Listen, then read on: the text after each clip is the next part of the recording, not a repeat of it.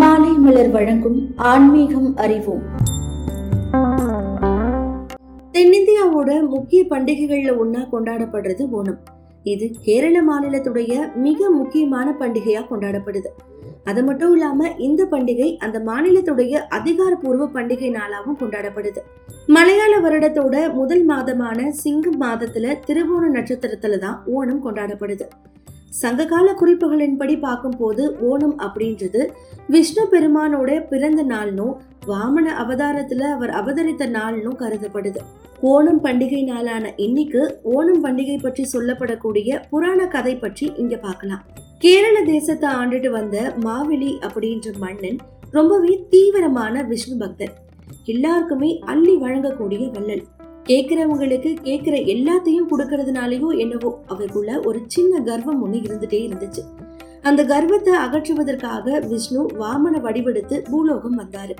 சிறு குழந்தை வடிவுல வாமன அவதாரம் எடுத்து அவர் வந்தப்போ அவர் கேட்கிற எல்லாத்தையும் நம்மால கொடுத்துட முடியும் அப்படின்ற கர்வத்துல எதை வேணும்னாலும் கேளுங்கன்னு மாவெளி சொல்லவும் எனக்கு மூன்றடி நிலம் வேணும்னு வாமனர் கேட்டாரு. மூணடி நிலம் தானே? உங்க கால்களால அளந்து காட்டுங்க. அந்த இடத்த நான் உங்களுக்கு தரேன்னு மீண்டும் செருக்கோட சொன்னாரு மாவழி வந்திருக்கிறது விஷ்ணு பெருமான் அப்படின்றது மாவழிக்கு தெரியல. வாமனரா வந்த விஷ்ணுவோ தன்னுடைய முதல் அடியில விண்ணுலகத்தையும் ரெண்டாவது அடியில மண்ணுலகத்தையும்னு மொத்த பிரபஞ்சத்தையுமே அளந்துட்டாரு.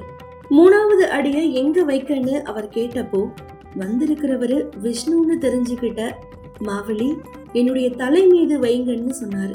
அதன்படி மூன்றாவது அடியை அவருடைய தலையில வச்சு மாவழியோட கர்வத்தை போக்கி உனக்கு என்ன வர வேணுமோ கேளுன்னு வாமனர் கேட்டப்போ ஒவ்வொரு வருஷமும் நான் என்னுடைய மக்களை காண வரணும் அப்படின்னு மாவழி வேண்டாராம். அதே மாதிரி அவர் வரக்கூடிய நாளை தான் ஓணம்னு மக்கள் இப்போ கொண்டாடிட்டு வரதா ஒரு ஐதீகம் இருக்கு. பல்லாயிரம் ஆண்டு பாரம்பரியமிக்க இந்த பெருவிழாவை கேரளத்து மக்கள் உலகெங்கிலுமே கொண்டாடிட்டு வராங்க.